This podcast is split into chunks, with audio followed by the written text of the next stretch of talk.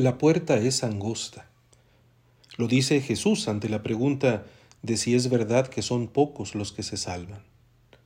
La salvación es la buena noticia que Él ha traído.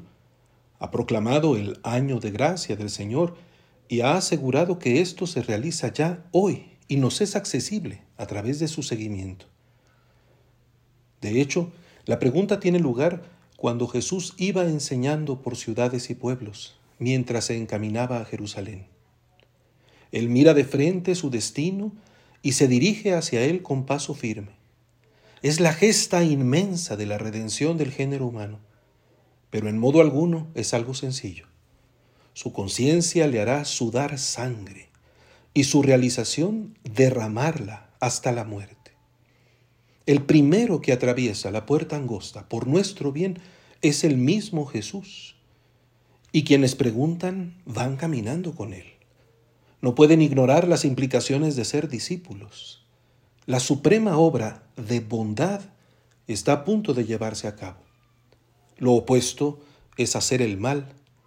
Por eso Jesús toma distancia de quienes hacen el mal y les hace entender que no basta estar ahora muy cerca de Él, que no basta conocerlo y haber sido testigos de su bondad, que no es suficiente haber escuchado sus conmovedoras narraciones y haber constatado su poder manifestado a través de tantas señales. El que lo sigue en el camino tiene la encomienda del esfuerzo, de la puerta estrecha. Nunca debemos confundir la misericordia divina con su indiferencia ante el pecado. La advertencia de Jesús tiene el mismo sabor de las correcciones a las que se refiere el autor de la carta a los hebreos. Hijo mío, no desprecies la corrección del Señor, ni te desanimes cuando te reprenda. Y nos explica la razón, porque el Señor corrige a los que ama y da azotes a sus hijos predilectos. Tal vez quienes más cerca caminaban de Jesús sentían el inconfundible conforto de su convicción y de su fuerza. La confianza puede diluirse en descuido, la familiaridad olvidar el respeto. Pero Jesús ama a los suyos. No es agradable para un padre amoroso llamar la atención, mucho menos castigar. La reprimenda duele con frecuencia más a quien la ejecuta que a quien la recibe, pero en el camino de la educación es necesaria, como la disciplina del atleta. Algunos padres tienen la tentación de facilitarles el camino a sus hijos, con la consecuencia en ocasiones de volverlos incapaces de enfrentar por sí mismos los problemas. Algunos analistas hablan hoy de la debilidad de las generaciones consentidas. Independientemente de lo acertado que pueda ser el diagnóstico, es verdad que hay mucha fragilidad en los corazones, inestabilidad en las certezas y temor en las voluntades.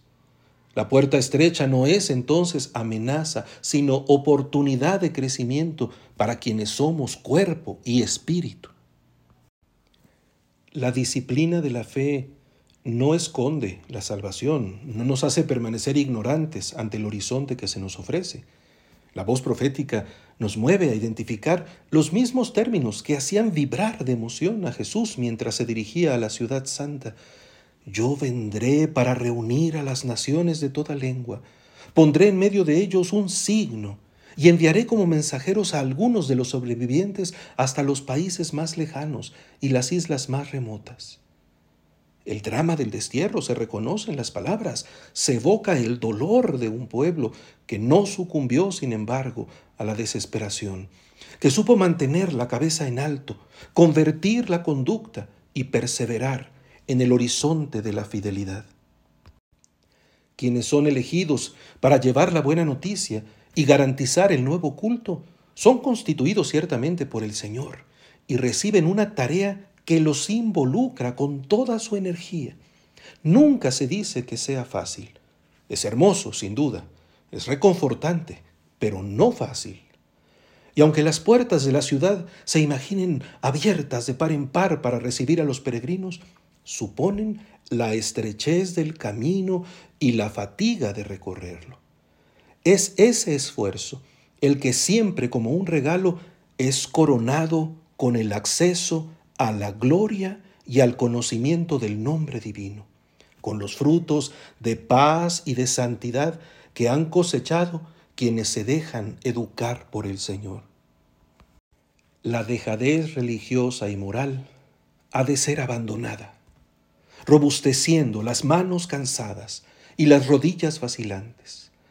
La iniquidad, que se multiplica como violencia en tantos frentes, que descarga su furia y traiciona la alegría, requiere más que nunca nuestro vigor espiritual. Es ciertamente don de lo alto, consistencia del Espíritu Santo, pero no acontece en nuestra existencia sin la respuesta generosa y convencida de nuestro compromiso diario. La memoria constante de Dios y de su ley, la adoración de su nombre que se nos ha manifestado, la solidaridad que brota del amor fraterno son las únicas vías de la salud personal y social. La cultura que pierde el faro de la fe requiere el testimonio de quienes han escuchado la invitación a entrar por la puerta estrecha y se convierten así en mensajeros de ese mismo camino de salvación. Le suplicamos al Señor que nunca nos desconozca y que para ello nos conceda el noble esfuerzo de los que hacen el bien. Son muchos, de los más diversos orígenes y tradiciones, de los más distantes rincones y de las más insospechadas costumbres. La puerta estrecha del bien nos hermana, sobre todo cuando parece imperar el desenfreno y la maldad, aunque parezca estar tan cerca de Dios. Asumamos con sencillez nuestra responsabilidad para no ser echados fuera y participar con gozo en el banquete del reino de Dios.